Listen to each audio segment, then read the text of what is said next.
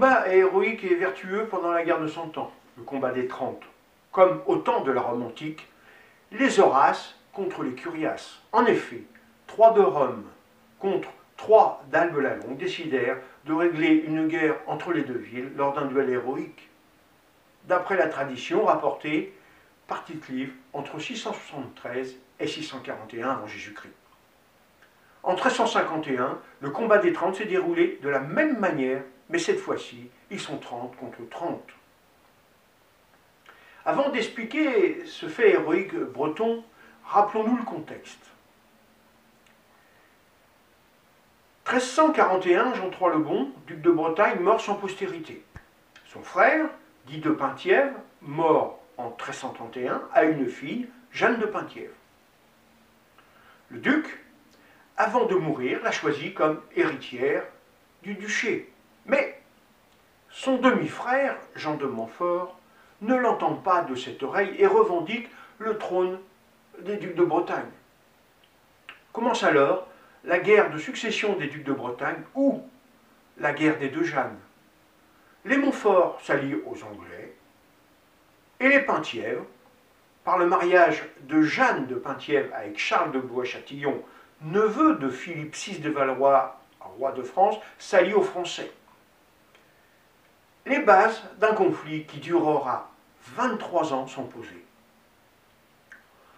Revenons à notre combat des Trente. En 1348 est signée une trêve entre les rois de France et les rois d'Angleterre. Donc, pas de combat, pas de bataille, et surtout pas d'armes. En septembre 1351, malgré la trêve, Richard Bamberg, anglais, capitaine de la garnison de Ploermel, ravage et pille la région jusqu'aux limites du Cambléciste, le parti de Charles de Blois, de Josselin. Il fait des prisonniers qu'il enchaîne et ramène à Ploermel pour demander les rançons. Mais ce ne sont que de pauvres marchands, des métayers et des cultivateurs. Outré par ses excès, Jean IV de Manoir, capitaine de la garnison de Josselin, rencontre Bonboroug et lui dit Chevalier, tu te rends coupable de tourmenter ces pauvres gens qui sèment le blé, nourrissent le bétail et défrichent les terres pour nous nourrir. Mais le brave n'attaque pas l'homme sans défense. Laisse en repos le laboureur et venge-toi dignement sur le combattant. Je te propose que 30 de tes vaillants chevaliers rencontrent 30 des miens. Je suis d'accord, rencontre-nous au chêne mi-voix, dans la plaine entre Josselin et Ploermel. Le jour est fixé, ce sera le 27 septembre.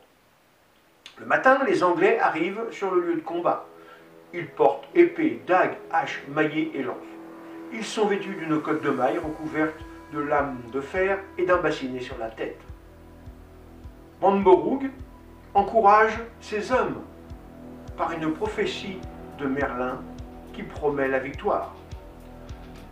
Les Français, commandés par Beaumanoir, arrivent après avoir communié à Josselin, bien armé et fortement vêtu. Les juges écartent de la liste les badauds venus regarder le combat. Les Français s'alignent d'un côté et les Anglais de l'autre. Puis, le héros dit à haute voix Laissez aller Le premier choc est funeste pour les Bretons. Evan Charvel est fait prisonnier. Geoffroy Poulard et Geoffroy de Melon meurent. Tristan de Pestivien, Caro de Bodega et Jean Rouxelot sont gravement blessés. Mais la bataille continue jusqu'à l'épuisement. Puis, tous décident d'une suspension des combats pour se désaltérer et reprendre des forces.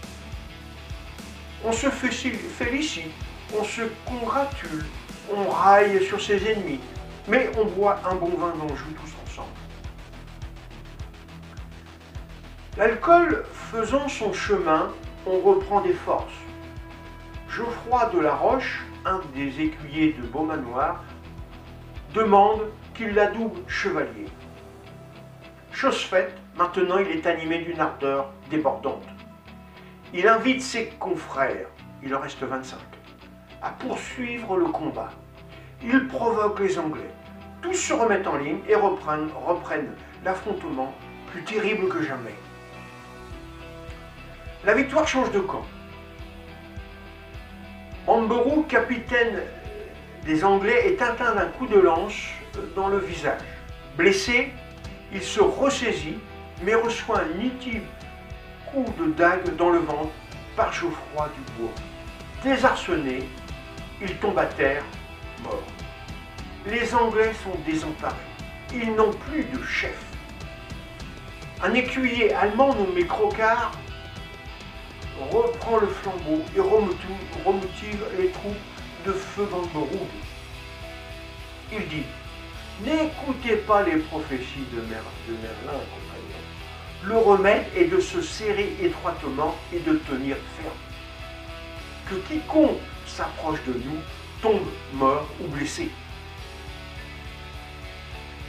Le combat reprend. Plusieurs sont tués. Mais Beaumanoir, chef de file des Franco-Bretons, est blessé. La perte de son sang rend sa soif ardente. Geoffroy Dubois, qui a tué Bambourg, lui dit Bois ton sang, Beaumanoir, la soif te passera. Oubliant sa soif, Beaumanoir se relève et se jette de nouveau dans la mêlée. Tous combattent avec bravoure et rage. À ce moment-là, Guillaume de Montauban, un breton, enfourche son destrier et s'enfuit.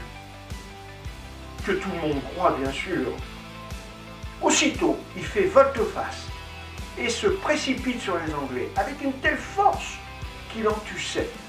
Désemparés, les Anglais demandent l'arrêt des combats et s'avouent vaincus. De grands capitaines anglais comme Robert Knowles ou Hugues Calvolet sont faits prisonniers et mis à rançon. Fin des combats des Trente, si épiques et héroïques, mais qui ne changera pas la face du conflit entre Et Anglo-Bretons pour la guerre de succession des ducs de Bretagne. En effet, en 1364, Charles de Blois-Châtillon, chef des Franco-Bretons morts au combat à la bataille dorée, et leur commandant, Bertrand du Guesclin, est fait prisonnier. Les blessistes, avec en tête Jeanne de Penthièvre, sont à genoux. Le clan des Montfortistes a gagné.